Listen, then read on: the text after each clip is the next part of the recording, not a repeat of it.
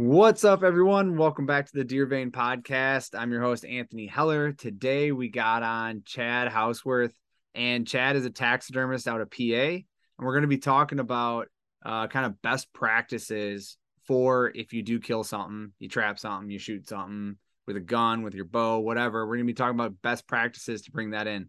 And I thought this was Chad had reached out to me and said, Hey, I think this might be a good idea. I was like, Yep, it sounds like a great idea and uh, and especially with seasons opening up everywhere and and you know everybody's got their eyes set on that that deer of a lifetime. So um, i thought that this would be good because especially you know if you haven't shot one in a while or whatever you're gonna shoot it and you're gonna be like oh crap what do i do? Like who do i call? Like you know all that kind of stuff. So we're gonna talk about that today. Um, before we get there just a couple quick notes um, from the partners here at deer vein which would be onX Maps vector custom shop and venado Venado makes awesome lifestyle apparel, flannels, uh, hoodies, sweatshirts. Like their cold weather stuff is really, really nice, but they also make some great concealed carry stuff.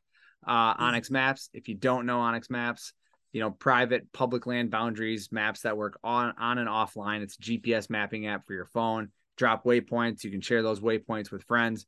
Great overall, just like scouting tool, spending lots of time on it right now. And then lastly, Vector Custom Shop they make custom arrows, custom to your bow, your draw length, your draw weight, um, and exactly what type of, or generally speaking, what type of animals you're hunting, whether it's, you know, little tiny Coues deer or if it's, you know, giant moose, they'll kind of figure out what arrow works best for you. So if you have, if you're, if you're in need of arrows, Vector Custom Shop, great guys. All right. So with that, hopping into the podcast. How's it going, Chad? Thanks for joining me from the truck. Good.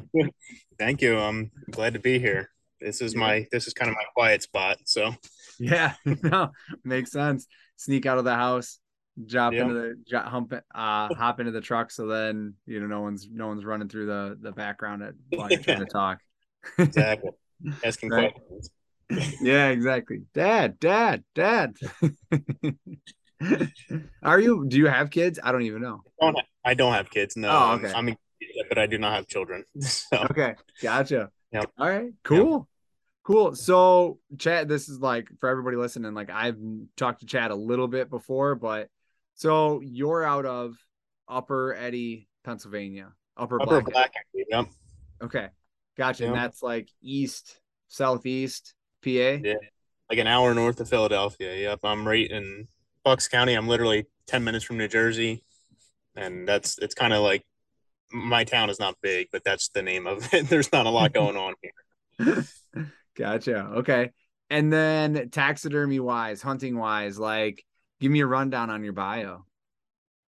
Um, I've been hunting since I was 12 here in PA. Uh, I started bow hunting when I was probably like 15, I guess, because I couldn't drive yet.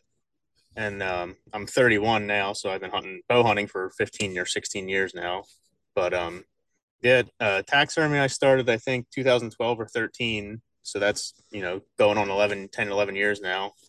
And um, I compete with my taxidermy and stuff. I go to the Pennsylvania show and I go to New Jersey's got canceled the last two years because of COVID, but I used to go to New Jersey show also and compete there. And it's kind of what I do. It's not what I do full time yet. I do landscaping full time, but I do taxidermy. I'm trying to do taxidermy full time. That's kind of where I'm headed. So, gotcha. Okay. What is is and is it just like flat out dollars to get the taxidermy full time? It's it, dollar, yeah, just number of mounts to make money because it's t- it's tough this this last couple years here. It's tough. The supply prices are going up, and it, it's hard. Like you got to keep charging more, and people don't want to keep paying more. but you're not, not making any more money. It's just I got to do it to not lose money. Right. Yeah. Yeah. Yeah. I remember the first deer I ever mounted. Um, I was in college and it was it was a killer deal at 350 bucks for the full of shoulder mount. And yeah. I know nowadays it's looking what is it like 650 something like that.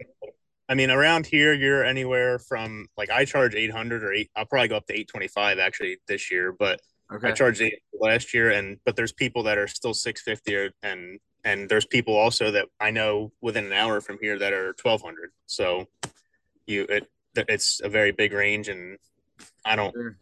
personally, I don't know how you can make money at like even at 650 or so because like it's for the amount of time that you have into it, it's you're not making a whole lot unless you're doing a ton, right. a ton of deer.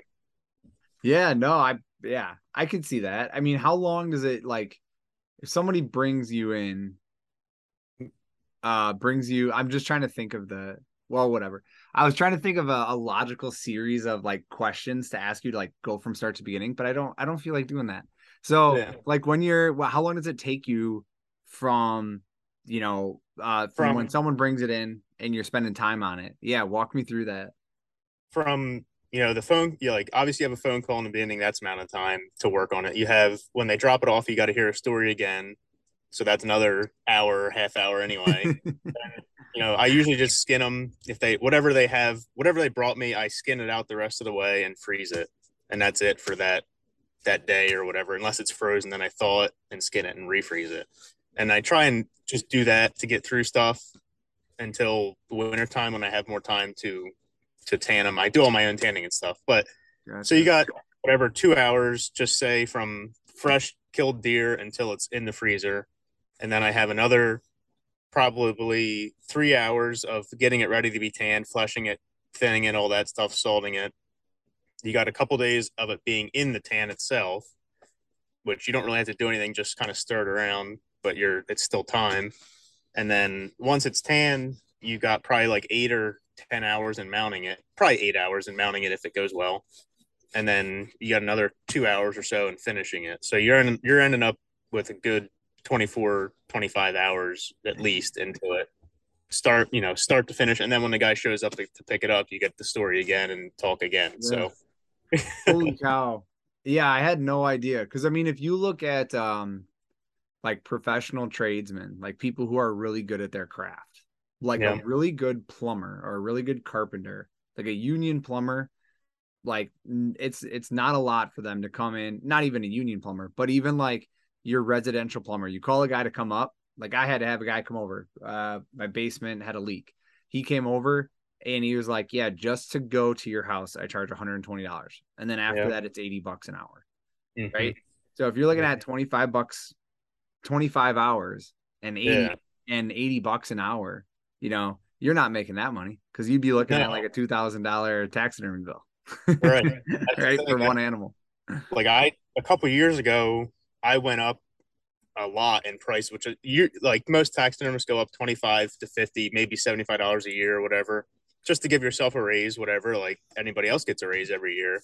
But yeah. like a couple years ago, I did the math, and the amount of time I was spending per deer, like I was making like ten dollars an hour. And I'm like, this is ridiculous. Like I got to change something because like I was, I do pretty much all of my deer. I do essentially the same way I do my competition deer, with the exception of a few things that aren't that important.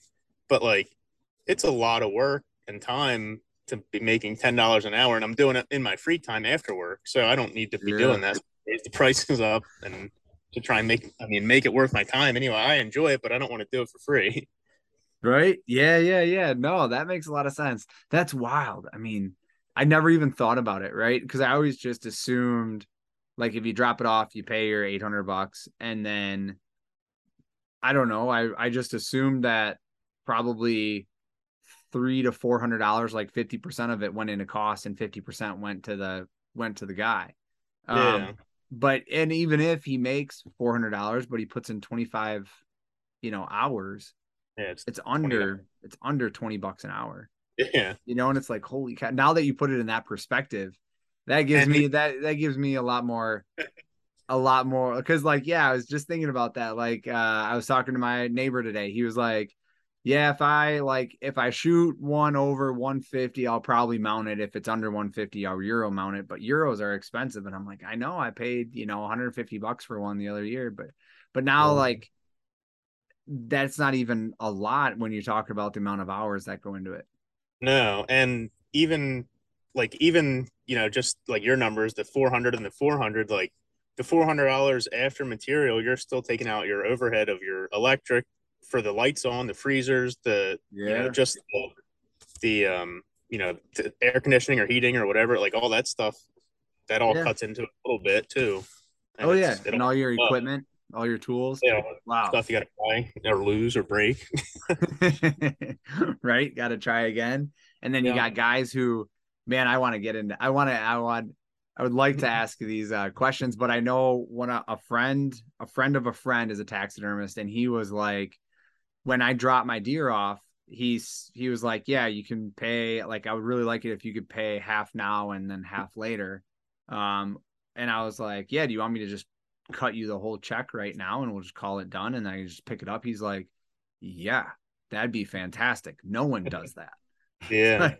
He's like, if I like, I have people who literally like their their mount has been sitting here for four months. They're still not here and they still haven't paid me. Yeah. Right. And mm-hmm. like factor that in, not getting paid.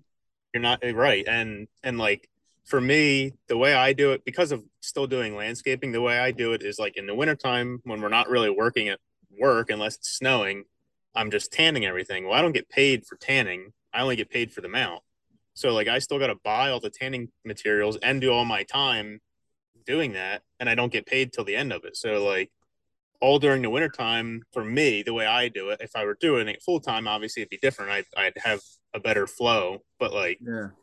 just because it takes so much time to tan when I'm busy in the spring and the summer, I don't have time to tan to get stuff out the thaw and everything. Right. So I, I like I can mount a deer on a Saturday in the summer. That's not a big deal, but to tan, I got to get it like it takes a day ish, you know, 12 or 14 yeah, walk, hours. Walk me through the walk me through the process of tanning. Like no one's I know I know generally what it is, but no one's ever or never taken the time to like look up exactly what that process yeah. is. So like for a deer, like for a, a, it would be called a wet tan for a deer, um, a deer mount.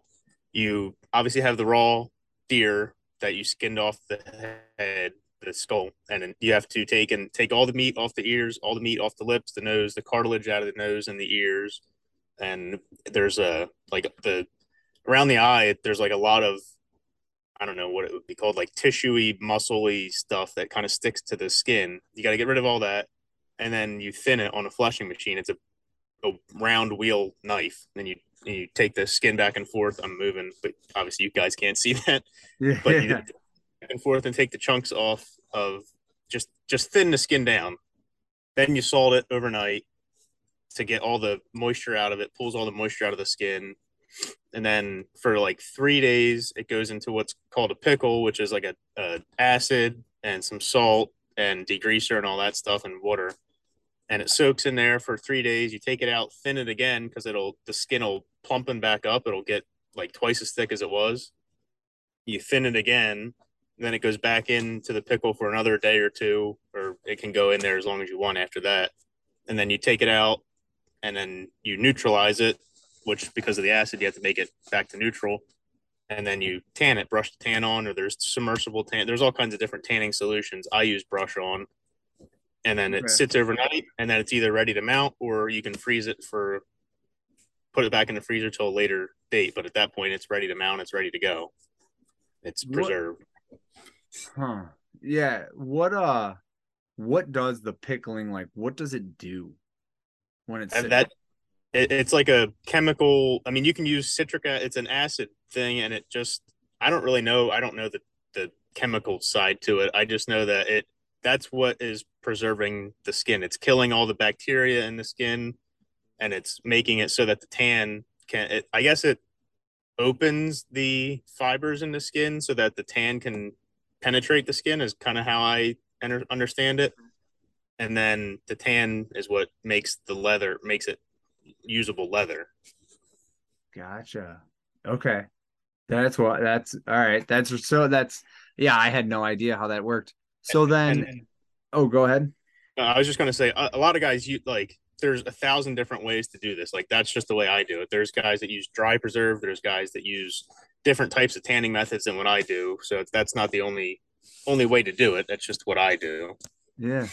No, it's it. So the why do you why have you chosen that way? Like what have you tried the other ways and you're like, I just like this way. I think it's faster. I think it's higher quality. What do you think the I the tanning the chemicals and materials that I use, I think give you the best finished product. They're like the top of the line that you can buy. And the reason I do it that way is because that's how I was taught when I started and it's kind of just that's what I learned. That's what I'm comfortable with, and that's what I do. I didn't. I never ventured in anything else because I didn't. I didn't know. I didn't want to mess it up, and I know what I'm doing with that. So, so it works, right?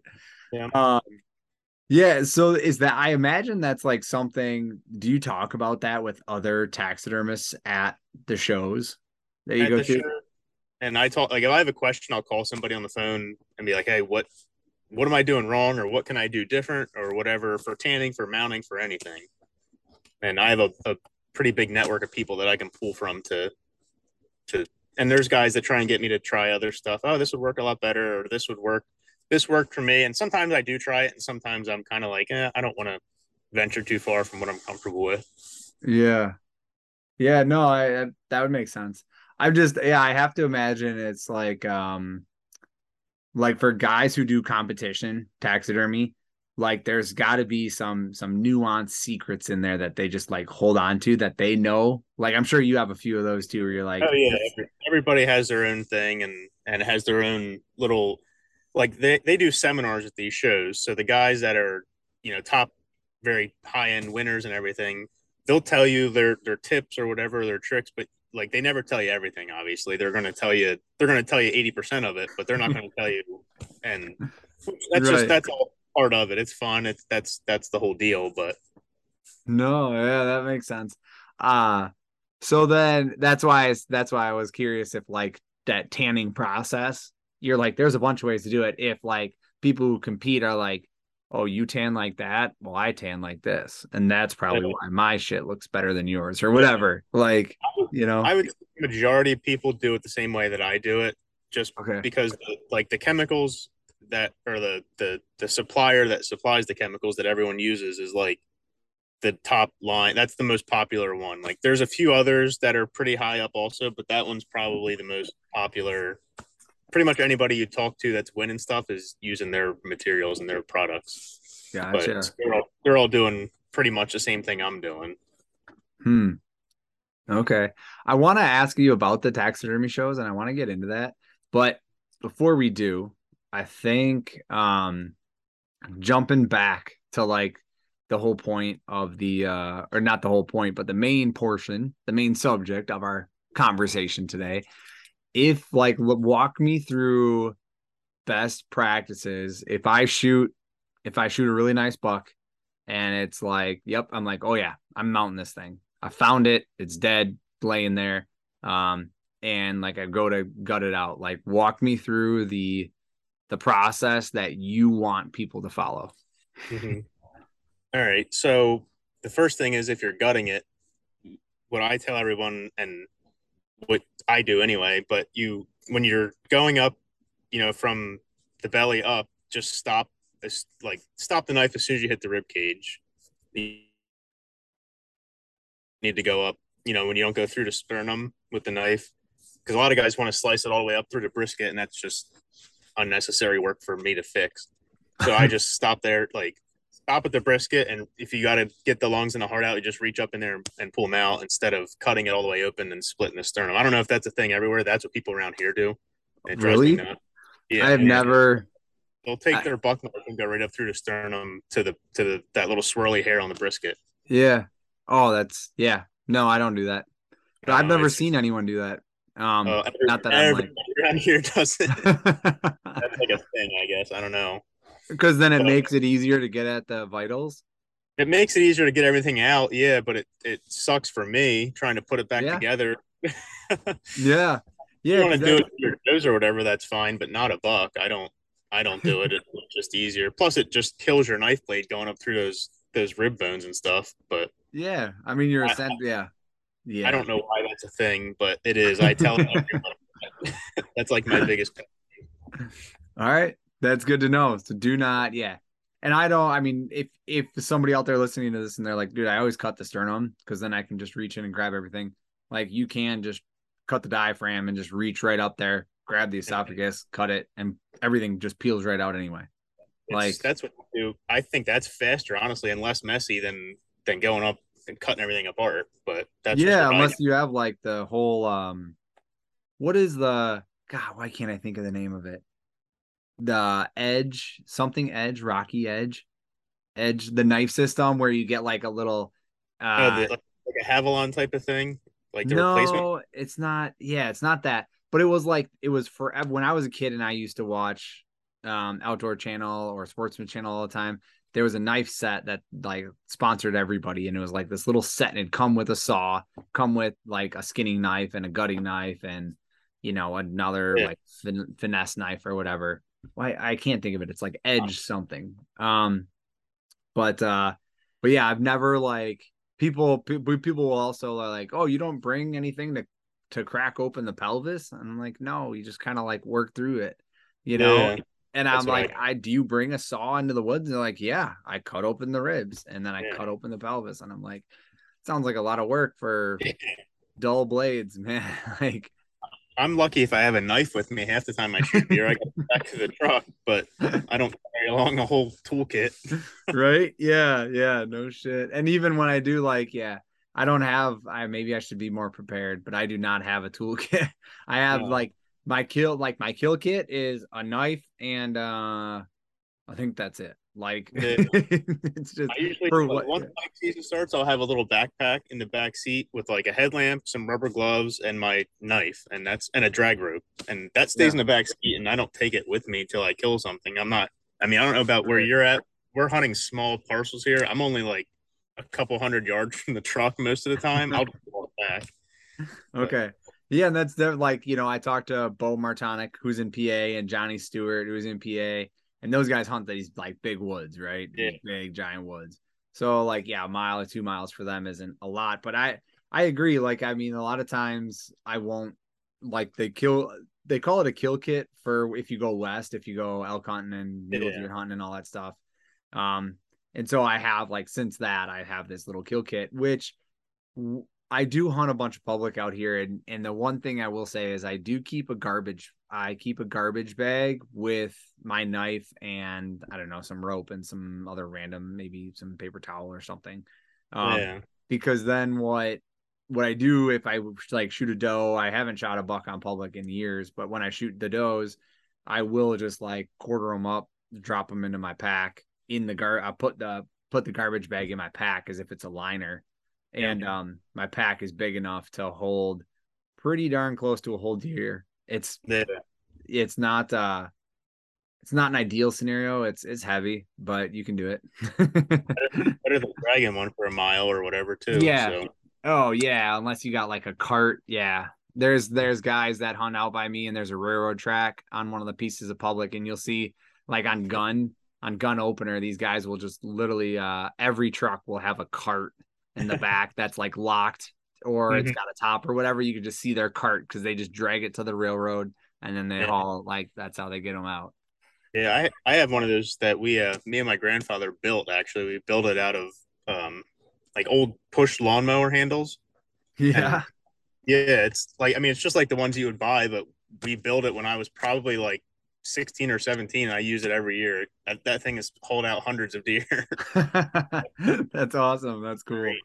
because I like most of the places I hunt are either fields or close to the road. So like I'll all I got to do is depending on where it's at, I'll just either drag it to the road and go get the cart or go get the cart and take the deer in the cart right down the road. And That works. easy. But yeah, that's that that's probably the next thing as far as getting your deer out is a big thing. If you shoot one for t- to getting mounted, is you don't want to drag it six miles and have all the hair pulled off the shoulders. That's, that's another big pet peeve of mine. Got it. Yeah, yeah. Great, great transition there, Chad. Way to way to bring that back. We got off on the tangent. way to bring that back. All right. So first thing, gutting it. Don't go through up through the sternum. Don't go up through the rib cage. You want to leave all that nice hair alone so that it's easier to work with. Um, second thing, if you do intend on mounting it, don't drag it out on the railroad tracks where all the hair on one side is going to be gone. Right. Yeah, definitely don't do that. And I mean, it's if you, I try and if tell people like keep the head up and you'll keep like if you pull the hair off the ribs, it's not a big deal, but you want to keep those shoulders Okay. intact if you can help it. Keep them up off the ground as much as you can. Just Gotcha. Understand- obviously, it's not possible if you're hunting two miles back. Like it is, there's it is what it is, but it's always best to keep it in a better condition if you can help it. Yeah. Yeah, for sure. So then if uh if if people are doing what what I do where I actually like quarter it out back there, um how far back like is that a scenario where you're like dude don't quarter it out and and do your best to like haul it out of their hole or is it a scenario where you're like well if you're going to do that this is how you need to cut everything? It's like i i mean it let's see try and process here. The best thing that i would say to do if you're going to quarter it out is it's going to be tough to skin it out the way the way that i like if you're out west obviously everyone just cuts right down the back of the neck to the back of the head and that's easy to skin out that way mm-hmm. which you can do that I don't want deer like that. It drives me nuts because I don't like to sew. I cut real little incisions to get the antlers out of the head. So I don't have that whole, but like I, so I do what's called tubing my deer. Like I'll go when you start gutting a deer, you go up, you know, through the belly, you get to that sternum. I do a circle right there around the deer and I take that whole thing front. So I, like I'll, for my personal deer, or if I tell my customers, because I can always get rid of it if I have too much. I can't add what isn't there. Right. Okay. Like if you, you cut it off too short, then you're kind of out of out of luck. But if I have, you know, if you leave me an extra foot, I can get rid of that. That's not a big right. deal. Yeah, yeah, yeah. You can't make magically make fur grow. no. right. That's the thing with the arms. Everybody always cuts the armpits out. I leave. I tell everyone leave the whole leg. In like the you know you can cut like from the elbow down, obviously off yeah. But leave that whole front leg, I can cut that off. Like I can, or any taxidermist can. It's very easy to get rid of stuff, but you can't make it come back. Got it. Yeah. Okay. So I mean, I do have a hunt in Colorado at the end of September, and mm-hmm. I, if I if I'm lucky enough to sh- uh, shoot a nice bull that I want to mount, essentially like where the where that sternum uh, starts from when you, when you gut it. Um, I don't know, probably do a gutless method with the elk, but um, it's essentially like behind the front shoulder and forward.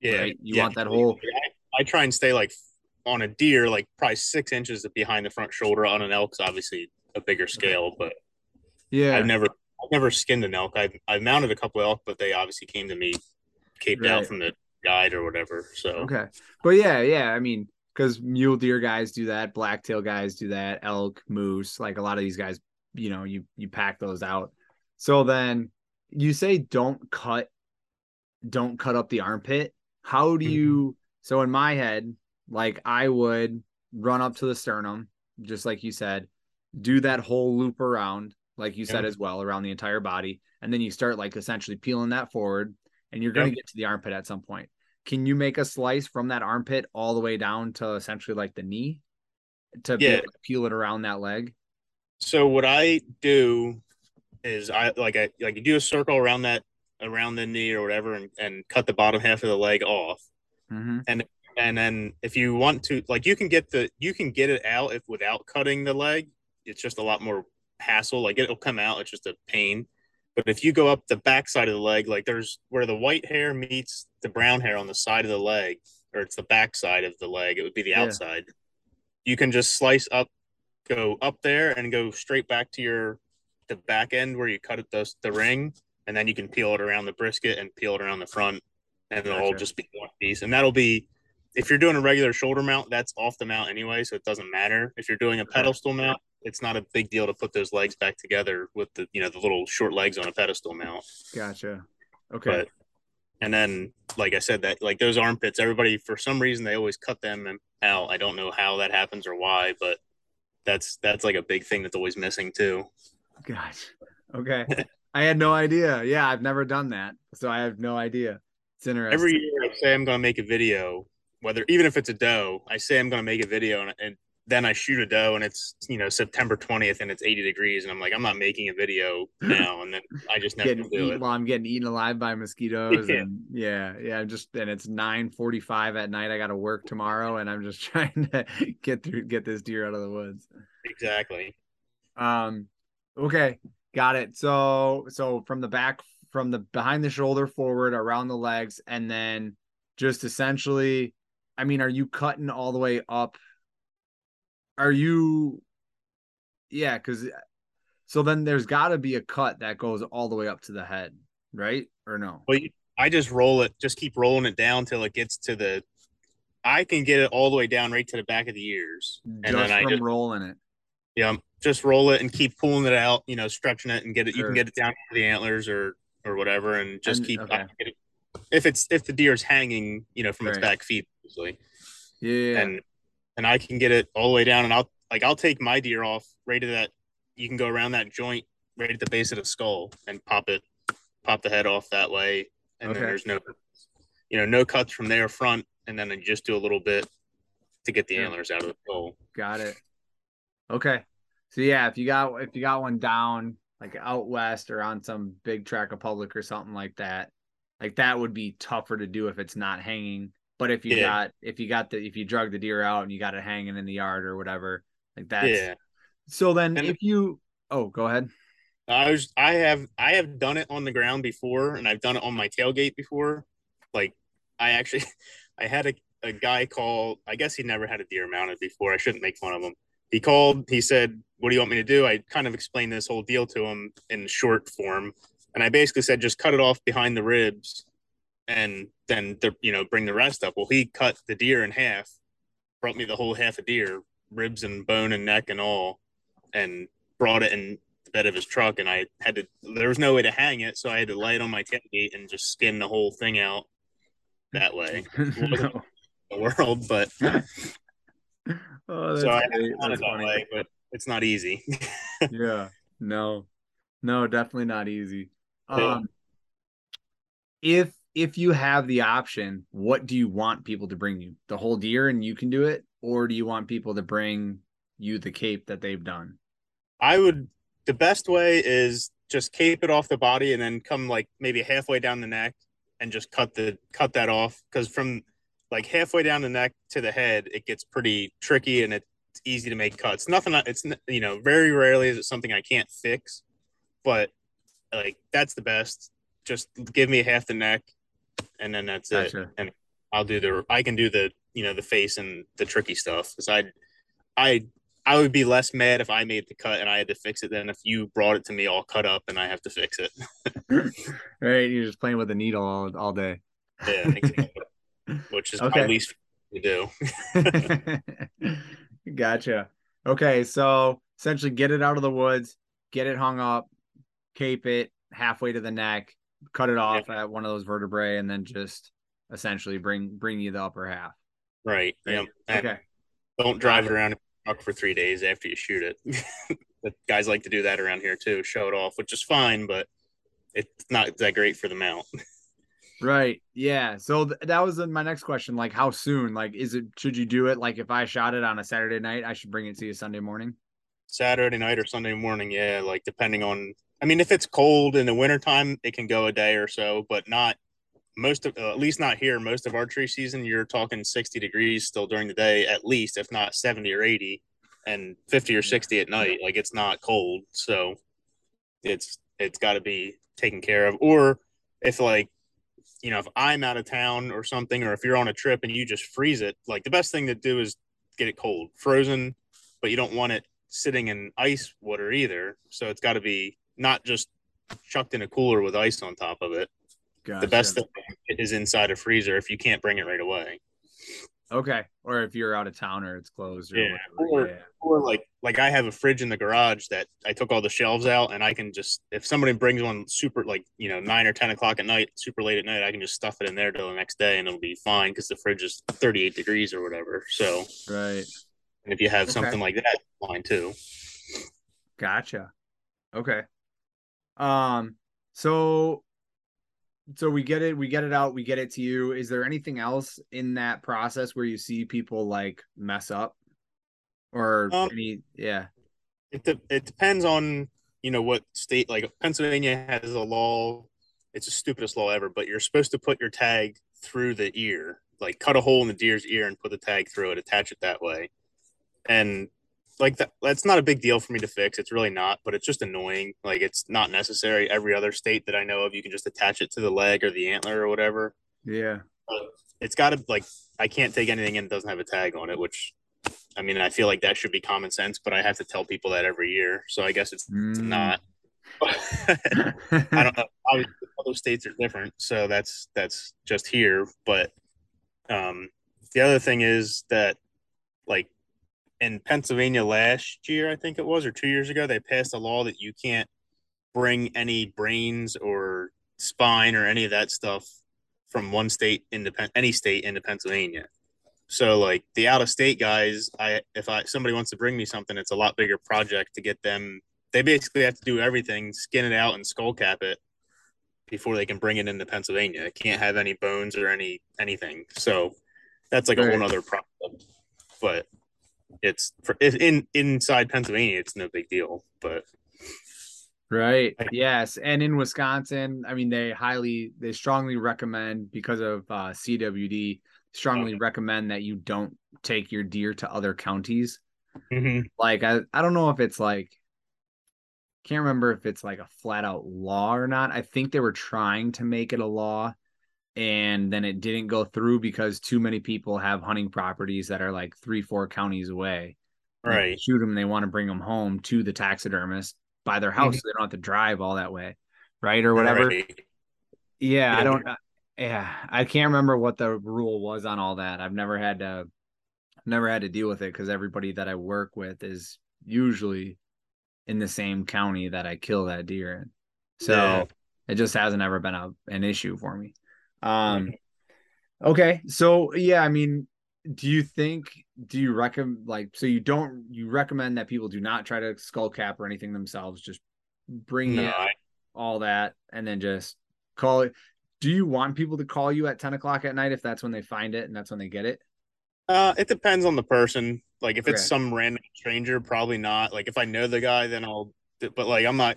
It, it's just you know kind of sketchy. It's at my house, Yeah. so like I don't want random person showing up in the middle of the night. Right. But like I'll, I'll I tr- I encourage people to, to text me just because I don't really enjoy talking on the phone, and um I have a I'm glad, I, I'm glad I could get you on the podcast, Chad. this is different. I like I enjoy talking about this, but I don't I don't need to talk to some random person about the deer that they, they shot at ten o'clock at night. So, but right. I'll for 30 talk, like minutes. I'll answer a text message anytime, but I don't answer phone calls after a certain time. But Gotcha. you know, I'll, I'll like. T- I, I honestly haven't had much of that. I've had a few people, but usually they were friends or someone that I'd mounted a deer for before or whatever. That hey, I just found this thing. You know, I shot it at six o'clock tonight. And we just got it out or whatever. But Right. I haven't honestly dealt with that very much. But I think most taxidermists just do kind of the next morning thing at that after Yeah. that point. Like a lot of guys stay open till eight or so, or stay around. You know, accessible till eight or so, and then after that, it's Mhm. pretty much the next day. But like if it's super hot out, I mean, like right now it's uh 77 degrees. Like you can't let a deer sit out overnight at 77 degrees, and our season starts in two weeks. It's not going to be that cold by then. So yeah, yeah. I got to get it broke down and get it, yeah, somewhere cool. Right. cold off.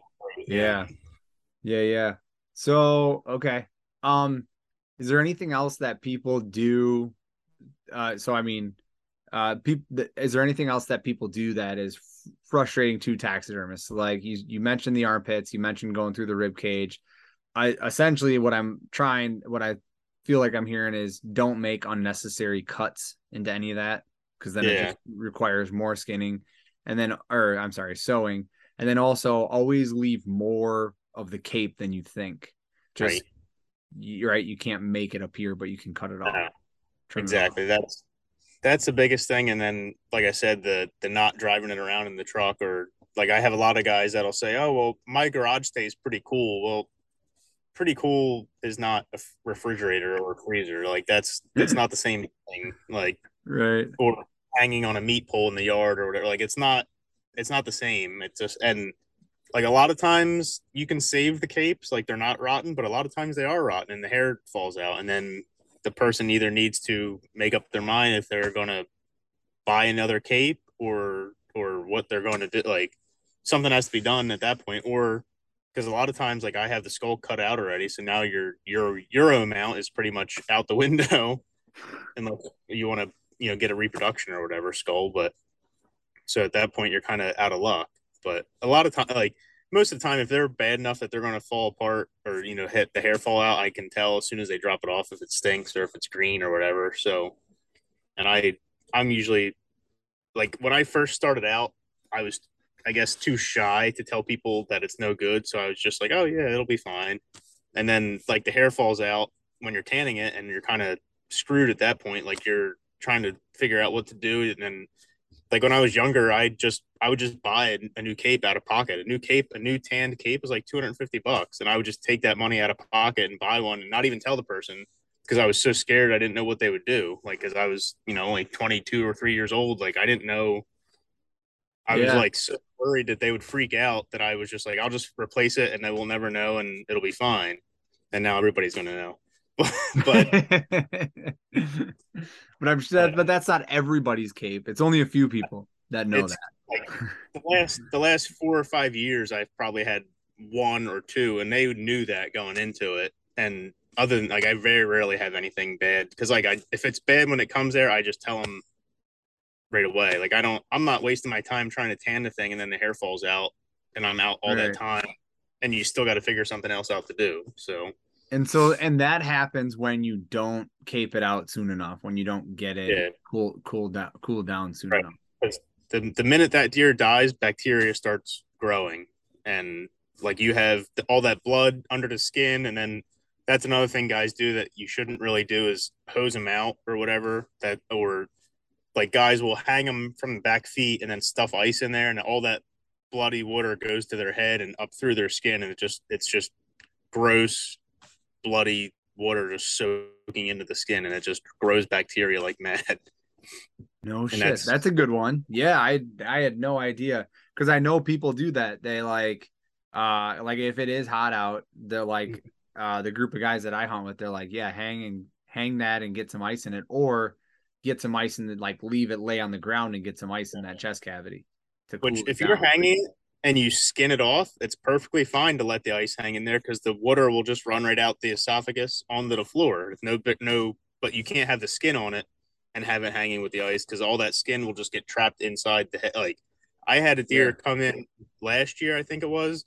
The head was like the size of a basketball because the guy had it hanging upside down for a couple days and between the ice in it and just hanging there, all the blood rushed to the, the deer's head and it was just all blowed up full of blood. It was disgusting, and it's very nasty. it's nasty for able, me. you able to work it, with that? Uh, I tried it and it worked, so I guess it wasn't that bad, but it was just disgusting. It was like like raspberry jelly inside the head. It was gross. oh, yeah, that was not. I can tell you stories. Oh, dude, all the bad yeah. stuff. Like on a yeah, on a side note, one of my buddies and this is like this is borderline disgusting, but I can understand what you're saying because one of my buddies does uh renov like renovation work. It's not renovate. It is renovation work, but it's um like insurance claim renovations work. And he does like a few suicides per year where people kill themselves in the bathtub. And he's like, yeah. you walk in and it's just disgusting. Yeah. Like, it's just a bloated human full of yeah. water right? Yeah. And he's like, and yeah, and so I I believe that that that's probably what that deer looked like. It just bloated. Yeah. So that's a great. I mean, that's a great point. Is that the same? And that's from the. So if you do lay it on the ground and you want to stuff some ice in there, um, so you stuff some ice in there and just make sure that that ice is going to drain out the ass, not the head. Head, right? Yeah. Right. Yeah. Would, yeah. That would that would be much better. Yeah. would uh would it be a really bad idea to hang it by the neck? Yeah, don't do that either. I should have said that prior. Don't definitely because it'll stretch the. If you hang it by the neck, number one, it'll get rope burn under the jaw and pull hair out, but it'll also just stretch that skin and neck out. And then instead of being, you know, a like a deer's neck is not that long from the back of its head to the front of its shoulders and then you stretch it out, and now it's as big around as a pencil, but it's stretched way out. so, and that's hard to get that back into a normal deer shape. Right. Yeah. Yeah. Yeah. Get it to fit one of those mounts. Yeah. Actually, the deers. This is something they taught us at the taxidermy uh, shows. From the tip of a deer's nose to the back of his skull, is the same length as from the back of his skull down his neck to the front of his shoulders. It's it do, it doesn't look like it would be until you actually do it. Really? Yeah, it's just like a just like a freak phenomenon thing in nature. Huh. It's it, it, in your head. It doesn't seem like it's possible, but if you actually put a tape measure to it, it's usually like exactly or within like an inch. I don't know why that is, but it's just how it is. yeah. So you're saying I got I got one doe on my property who looks like a horse, like she just got a real and and I haven't noticed it, but now I'm gonna look next time because I'm gonna be like, wow, her neck's probably real long too.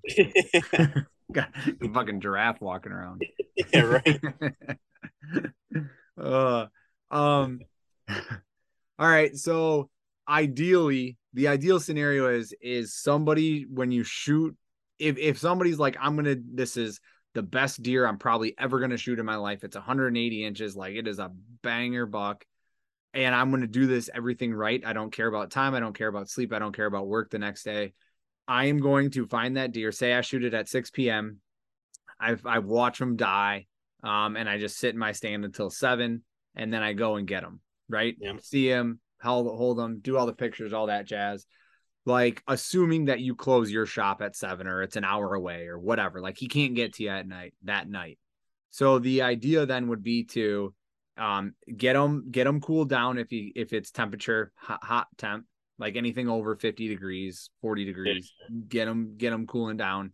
Um do not hang him by his feet and stuff ice in there. Do not hang him by his neck. Um if you have to hang him by his feet just don't stuff ice in right? Because you yeah. can you can still just hang him upside down right? Yeah right. That's the okay. best way to do it.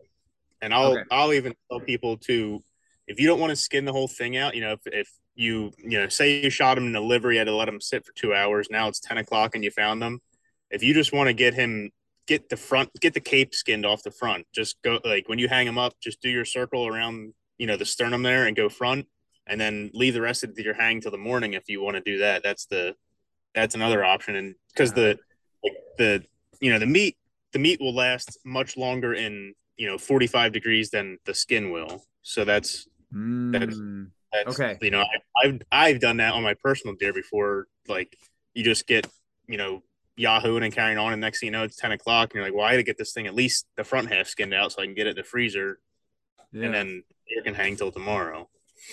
Okay, that's a great point because I was gonna ask that, like, because I mean, there's been I've had some dicey scenarios where you're like, I'm going to hang this deer up, but I know it's going to be like 55 or 60 degrees tomorrow, but I also know it's going to be like 30 at night. So it should be cool. It should hold. Like I'm going to hang it in the shade. Like I really hope this is going to work. And then, you know, you end up smelling that deer when you get home and you're like, okay, it's still fine. I can take the meat. Whereas, like, like you said, the meat will last much longer than the fur and the skin, the hair and the skin. So then, um, so ideally, you get that deer back out of the woods um, and ideally you drag it or you throw it on a four wheeler or whatever, get it out of the woods, and then you hang it up that night. And the next morning, do you cape it out? Like, would you recommend people to cape it right away that night, or just wait until the morning, then cape it out the next morning? It depends how cold. Like, if it's like you know 25 or 30 degrees that night, and it's going to be outside or in a in a open barn or something like that, like 25 or 30 is it'll be fine to do it in the morning. But anything I I don't personally let my deer go anything over 30 just because it's I just feel like it's not worth the risk to me. Sure. Like okay. You know, 40 45 that's you'd probably be all right, but that to me is pushing it. Like that's a little yeah. bit warm. I I yeah. always try to be safer than not. It's, okay. it's it doesn't take that long to skin one out. Like, and I don't think. I mean, I do a lot of them, but it doesn't take a lot. it doesn't take that long just to make it like I'll take the the half hour or 45 minutes of lost sleep to make sure that my deer mount, even if I wasn't a taxidermist, isn't going to be ruined because of Shit, yeah. I got to go to bed. Like, right. Yeah, exactly. Like, and that's the scenario we're laying out, like by the book. So get it hung, get the get it caped out, um, and get that cooled down, get it in a fridge, get it to 30 degrees, like or a freezer or something, right? right. Overnight, and then get it to you the next morning. Right. Yeah. Right that and and like I said, like I, I have that that fridge in the garage that that stays 38 or whatever, and it, it can stay in there for a day or so if you wanted to. And I and I, I keep saying I'm going to do this and I haven't done it yet. A lot of tax taxidermists will have a walk-in cooler that like, like if I'm hunting and you shoot a, like you shoot a buck in the morning and I'm hunting that afternoon when you want to drop it off, you can just dump it in this walk-in cooler and I can get it when I'm done hunting, but I haven't right. done that yet just because I didn't think it was necessary really, but not yet anyway. Sounds expensive. It's very expensive, yeah. I mean, it's got to play a role in that too. Like, hey man, I can do the business without having a walk-in cooler. It'd just be really freaking handy if I had a walk-in cooler. Yeah, but I mean, a walk-in cooler would be great for things, but just not. I mean, not for like you know ten grand or something. I don't right. need. I don't yeah, need exactly. Bad, so. Exactly. Um, there's a, a an old coworker of mine. He used to do show cattle, and he had mm-hmm. walk-in walk-in coolers just for the cattle. Wow. Did you? Yeah, yeah, I had no idea. They will put the cattle in the coolers. Um, Alive? Weeks, yeah, weeks before, wow. weeks before they uh they show them, so that hmm. their hair grows thicker and uh, more lush. Yeah, so they look a lot better. I yeah. He was talking to me about it. I don't know like how the coolers are designed or anything, but he's like, yeah, we get them in the coolers for a few weeks and like and everything a few hours a day or something. I don't know what it is, but he's like it makes their hair come in really nice. So yeah, then they show better. So if you ever know anybody run into that, like maybe like or or if you're out there and you need a you need a quick cooler and you know a farmer, like maybe they'll have one of those hanging out. Yeah. I know uh, the guy that that taught me taxidermy, he actually um he lives like an hour from me and he found this warehouse that was going out of business and they had all these they weren't coolers i forget what they were but they were these little insulated rooms and it was like a i think it was eight by eight or 10 by 10 whatever it's not very big but he bought these four walls and the ceiling of this little room he made the concrete pad himself and then he cut a hole in it and he figured out there's some sort of like resistor thing you can buy for an air conditioner like a window air conditioner and it'll take it down to like 38 degrees so he bought this little little room thing, whatever you want to call it. I don't. It's like a shed, but it's you know thick metal with insulation, and put this window unit in the side of it, cut a hole, and he made himself a little a little homemade uh, walk-in cooler, and he, that's what he used. He said it's the best thing ever, and it cost him. I think he said the resistor thing was like fifty bucks, and then the the room that he bought from this warehouse going out of business was like eight hundred, and like I never find stuff like that. I never find that, but right, yeah. No, you always hear about everyone else's great buys. You just never have them yourself. No, they never. was talking to a kid the other day about wheels for my truck. He's like, "Oh, I found they were these were nice." He's like, "I found these for 500 bucks on Facebook Marketplace." I'm like, "I never find that. People want more than new for the stuff I want." right? Exactly, exactly. Or or when you're trying to sell them, everybody wants the deal. You're like, "Hey, I want a thousand bucks for these for these wheels," and people are like, "Well, I'll give you 300." Yeah, right. Exactly. And will you oh. deliver them three hours from here? Right. Yeah, exactly. The best one I ever, the best one that I get all the time, and I'm just like, how stupid of a question. Like it's such a bad question, but I'm sure it works and I can't believe it does. But it's, hey, what's your bottom dollar on this? Yeah. I'm like, dude, I listed it for a thousand bucks. My bottom dollar is a thousand bucks. Yeah. Like if and I always say you're you can offer me less but no, I'm free to reject it. Yeah. right. So I'm like, yeah. asking for the bottom dollar is not the best way to go about that. no, no. Just throw, yeah, just you got to throw out a number because usually that means that the person's willing to pay full price, but they want to know if they can get a deal. Yeah. That's usually what that means. Because otherwise, yeah. they would say they would throw out a number, and if they were like, if I wanted a thousand bucks, and they wanted to buy it for uh, eight hundred, or something like that and uh and they're like hey i'll give you 800 and i just say yep i'll i'll take that deal and they would have been like shit i should have offered him 600 you know like they always i should have asked him what his bottom dollar was because then it might have been 600 and i would have been able to get it like if they offer you 800 and you're willing to sell it for 800 that's much quicker than you getting mad at them saying oh what's your bottom dollar now you don't even want to talk to the person like you instantly right. don't even want to sell to them anymore yeah, because I mean it's just a terrible question. Like, yeah. yeah, from a negotiation standpoint, you know, the the person who names their price first usually loses. When you're selling on yeah. Facebook Marketplace, the seller picks the price. And then if it's been up there for multiple weeks, you know there's very likely negotiation power. If it's been up there for a day, you're probably not going to be able to negotiate very much. Right. right? So like weeks, months, yeah. Stupid thing. right there. There's our uh there's my financial tip for the week. um, sell your for less than what it's worth. yeah. Right. Um all right. So yeah, I mean that's I guess we kind of we co- we covered a lot with the best practice, right? Um and then and if that was if you shoot the buck of a lifetime, get that cape off right away that day, that afternoon, that night, get it off yep. as soon as you can. Um, and then get it cooled and get it to the taxidermist as fast as possible, essentially. Right. Exactly. Don't drive around with your truck bed. Don't hang it, don't hang it from the neck. Mm-hmm. Yeah. Don't hang it in the sun. Don't hang it in the sun. Yep. Yep. All right. Any so then I have to ask, like, what are some of your like like stories about the worst? Like, dude, this like I got this thing in and it was awful. Didn't even I looked at it, said, Nope, not doing this. Um or or like some really some of your stories on taxidermy. Like I would like to hear some.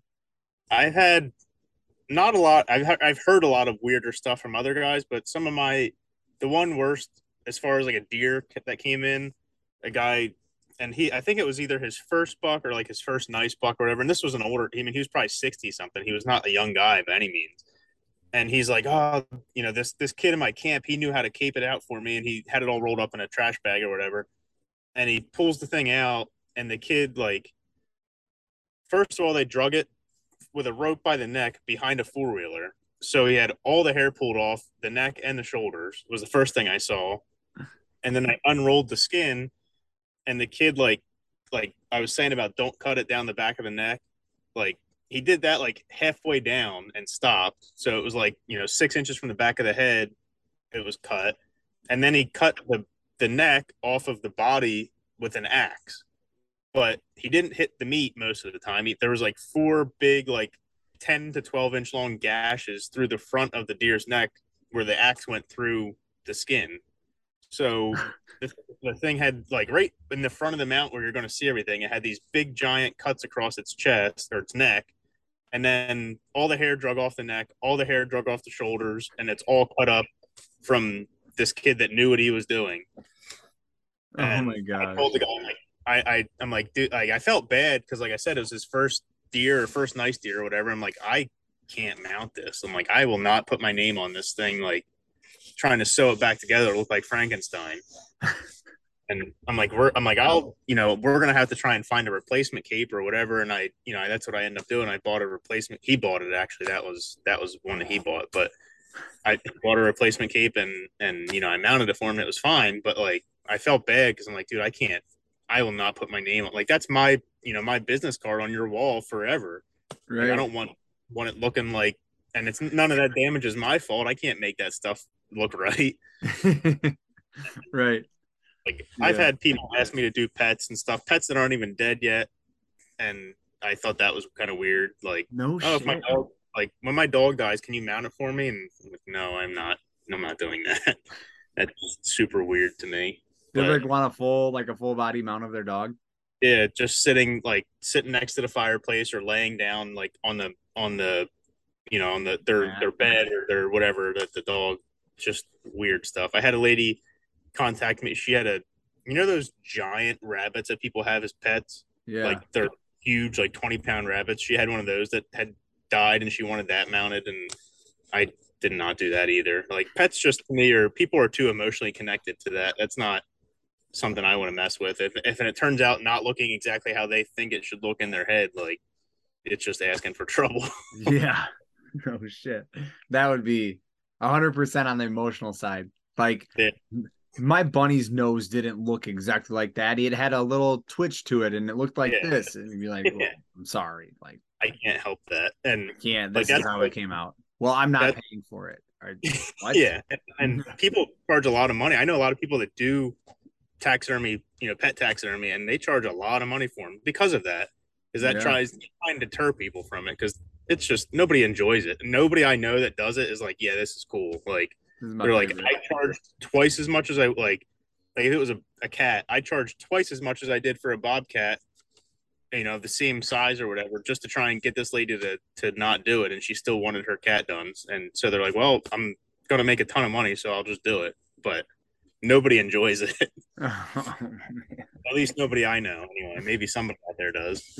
right. That's gonna be your uh that's gonna to bring this full circle. That is gonna be what's gonna get you to full time and Just like dogs and bunnies and you do do a pet a month and charge like five grand, right? Yeah. Maybe like, that was the case. I might think about it, but oh man. All right. Well, um, what about um, what about the uh the trade the shows like the co- competitions? Yeah. So, I mean, is that it sounds to me like like how those work is is everybody you know actually explain it to me before okay. I put my assumption out there. Like, are you using uh like somebody else's deer and you're like, hey, I did a really good job on this. I would like to submit this, or are you doing a deer that you shot, or how does all that work? Yeah. Me personally, I use my own deer. Um, there's a lot of guys that do use customer pieces, whether it's a deer, bear, I mean any animal. People bring everything to these shows, but I personally use my cut my personal deer only because if I'm going to spend all that, I mean, I got twice as many or three times as many hours. I probably have close to 100 hours into my competition deer. And okay. if I'm going to spend that much time on something, like nobody's going to want to pay me for that that time. So like yeah. I figure want to spend that much time, I might as well do it on my own personal stuff that I get to enjoy. Mm-hmm. And then also the another reason is like all my competition deer I do on floor pedestals, so they're not on the wall ever. Like for a competition. I've never done a deer on the that hangs on the wall, and very very few floor pedestals for customers because they're expensive. They're a lot of money to to build or or have. You know, even if you bought a pre-made one, they're still expensive. Yeah. But so I I use all my personal deer, and I've done I've done a couple raccoons. I've done a fox. Um, I guess that's about it that I've done. Ma- mainly, what I compete with is deer, but I've done some other stuff too, just just to try and change it up a little bit. And I got some stuff I'm going to do this year that's that's a little bit different and, and new. But um, no, I use my own deer, but there is guys that use customer stuff. Okay. So then, I mean, you spend, you mount it, you spend a ton of time on it, you do all your secret sorcery and magic tricks to make it look beautiful, right? Um, and then you put it up there, and then how does the how does that how does the competition portion go? Do judges just walk around and pick which ones they like, or how does that go? Um, so they like in Pennsylvania. I mean, they're all the same, but in Pennsylvania, we usually have around 300 pieces entered in the show, so it's fairly big. Like, there's a lot of a lot of animals in there, and there's there's different classes. There's amateurs, there's professional, which is like pretty much everybody, like if you're not like once you win as an amateur you have to move up to professional. So professional is pretty much everybody until you win and then you go to masters which is the highest of the highest.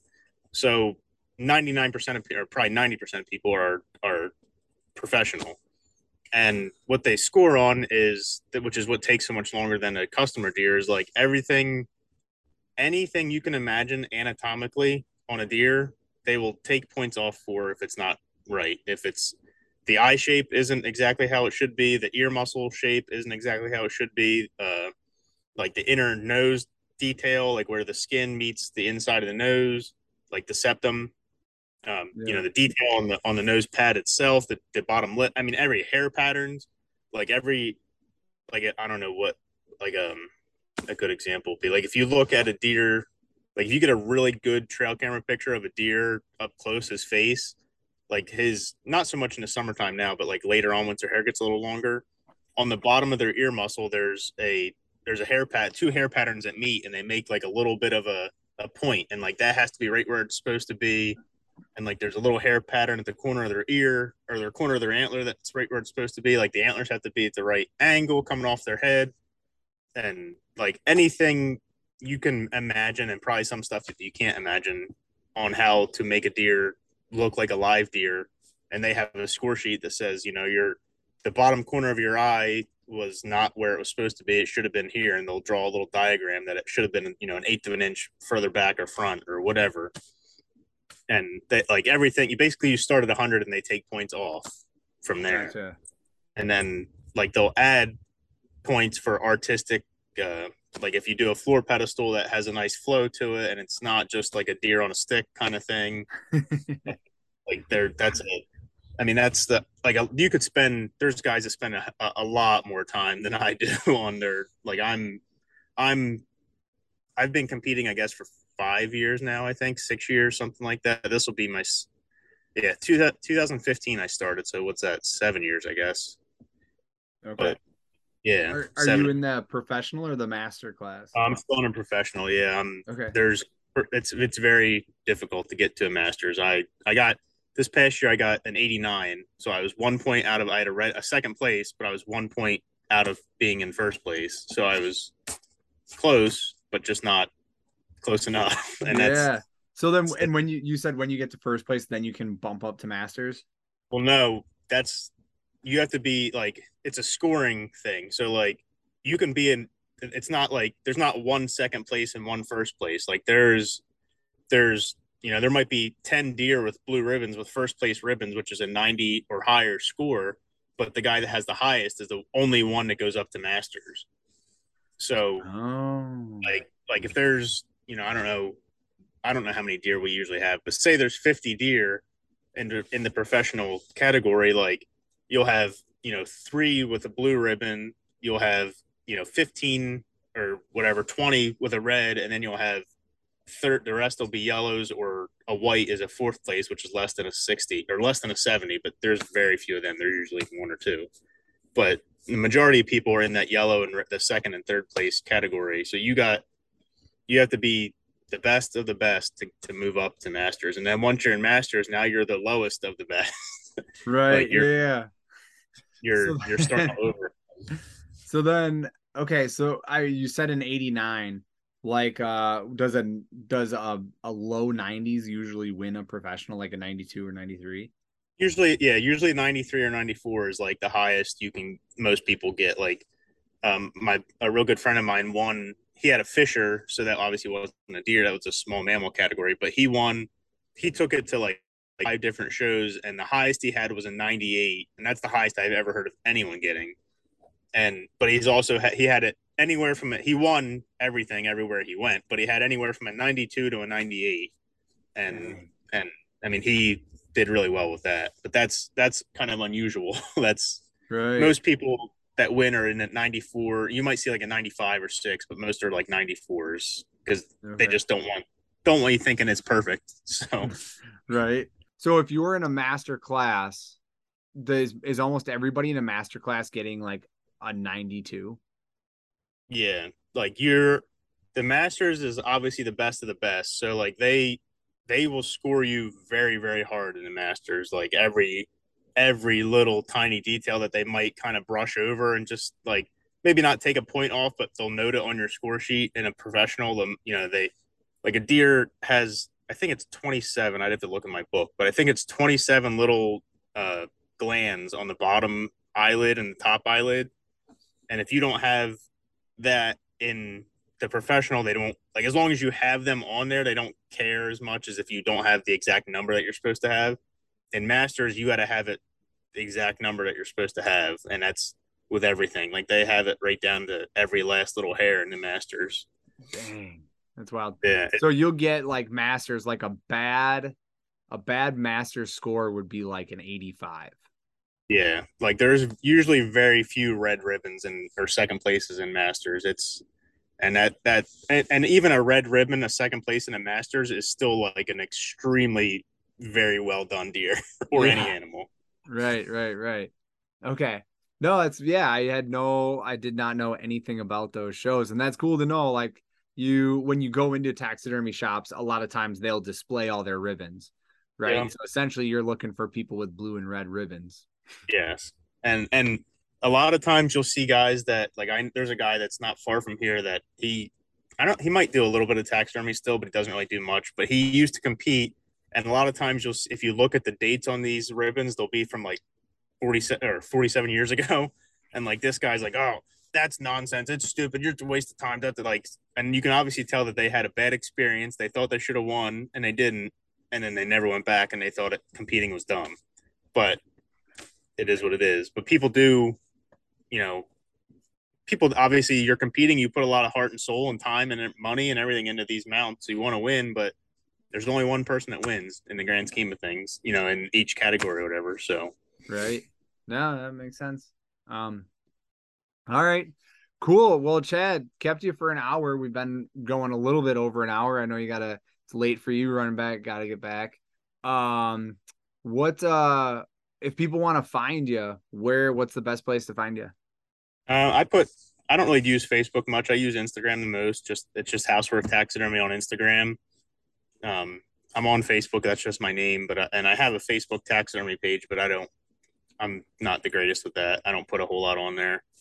But okay. that for taxidermy also, if you want to see it, I usually do like a mass upload when I get when I think about it of pictures. But um, yeah, Instagram's probably I'm most active on that. So okay, perfect. Yeah, and I will throw I'll throw your uh your handle in the in the description below if you guys want to check out some of uh Chad's work. You can go do that. He's got a bunch of it on there. Looks really good. A lot of it looks good at least. Thank you. Looks good in photos. I'll have to inspect it in person sometime, Chad. Definitely. I'd look at it and be like, yeah, I don't know. Is this a 93? this sounds great. Yeah. I give you a big head. I'll be like, I think this is probably a 94. Yeah. um I'm always happy with uh with compliments. That always makes me feel good. So sound sounds good. Has there been um any last question? I'm trying to wrap this up, but I just thought of another one. Has there been any like crazy big or crazy wild stories that people tell you that bucks bucks that have come in? Uh usually I can tell not necessarily crazy super crazy stories, but like you can tell when there's a fishy deer story because like just the way obviously the way a person's acting, the way they're behaving and stuff. But then like they drop it like I I don't know if it's a good thing or a bad thing. I remember a lot of this stuff like in November when you drop your deer off and then when you pick it up in May or June, like the stories don't match. Like I remember that. And it's like yeah. Hmm, I wonder what the real story is because something changed in those six months. So right. I get a lot a lot of that, but you always get some that's like, hmm, that sounds a little bit fishy. Like, you know, did you shoot it out your kitchen window or out the truck window or what? But I I I go a lot with the uh, don't ask, don't tell thing. If I don't know it, I can't get in trouble for it. So if I don't care, as long as it's got a tag on it and it's legally tagged, I don't want to know anything else. right? Yeah, it's like yeah. I mean, what are you gonna do? Call in everybody who sounds weird. Hey, man, this guy sounded weird. Hey, this sounded weird. Like, and I, mean, I don't eventually, yeah. I don't want to deal with that. I don't want to yeah. get anybody in trouble, but I also I don't need to hear your two or three different stories in the course of the time that I talk to you, and then I just sit there and think about it. but, yeah, no, yeah, it's true. You're like, yeah, man, do I call this guy? Do I not? Like, fuck, I don't know. Like, this shit's not right.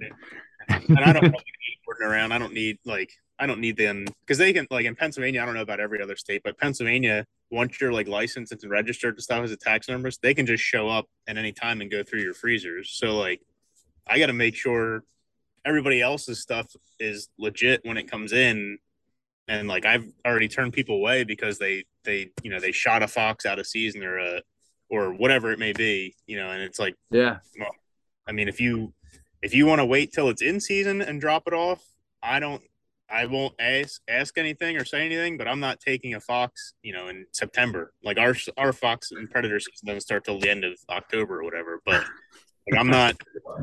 I try and tell people like I'm not. I'm not getting in trouble for you, so right. I'll I'll lose the business over that. I'm not. It's not worth getting in trouble. I don't need fines. I don't need the game warden bothering right. me. I'm so, also yeah, and I'm also not gonna protect you either. Like if they come and ask questions, I'm gonna be like, "This is it." yeah, what happened. I don't like. I'm not like I'm not taking the fall for for somebody, right. people that, like you said earlier, like they don't want to pick their mount up for four months or whatever, or they want to complain about the price. That's definitely not somebody I'm gonna gonna lie to the law for. right. Hey. No shit. No shit. All right. Well, cool. Yeah. Thanks for thanks for the time, Chad. Appreciate it. Um, and yeah, like I said, Houseworth Taxidermy. It'll be in the uh it'll be in the show notes here. You can go ahead, click on that or copy and paste it. Check them out. Um, thank you everyone for listening. Uh really appreciate it. If you enjoyed the podcast, like, subscribe. uh, and and check this out every week. And thank you, uh, or or again, like if you can, you know, I hope I hope everyone listening gets an opportunity at least at the buck that they're chasing this year. At least gets an opportunity. You might miss, you might fuck it up, which most of us do. Let's be honest. At some point, we all do. Um, but if you get that one, get that cape off ASAP and get it to your taxidermist and probably have a taxidermist in mind. Have somebody in mind so you're not scrambling the next day to try to figure out what to do. Right. Do you ever have people do that? Do they come visit you without an animal? Uh, I've had people call me, not necessarily come visit me, but I've had okay. people call me just say, Hey, even if they're going out of state, guys say, Hey, what do I need to do to bring this thing home to you? I want you to mount it or mm. whatever stuff like that. I, I I'm, I'm, I'm all for preparation. I'd rather have that than than somebody call me at 10 o'clock at night being like, hey, what do I do with this thing? right. Yeah. I shot an elk. Now what do I do? Like, yeah. I uh, dude, yeah. should have called. Yeah. no, great point. Great point. All right. Well, thank you, everyone. We'll catch you next time.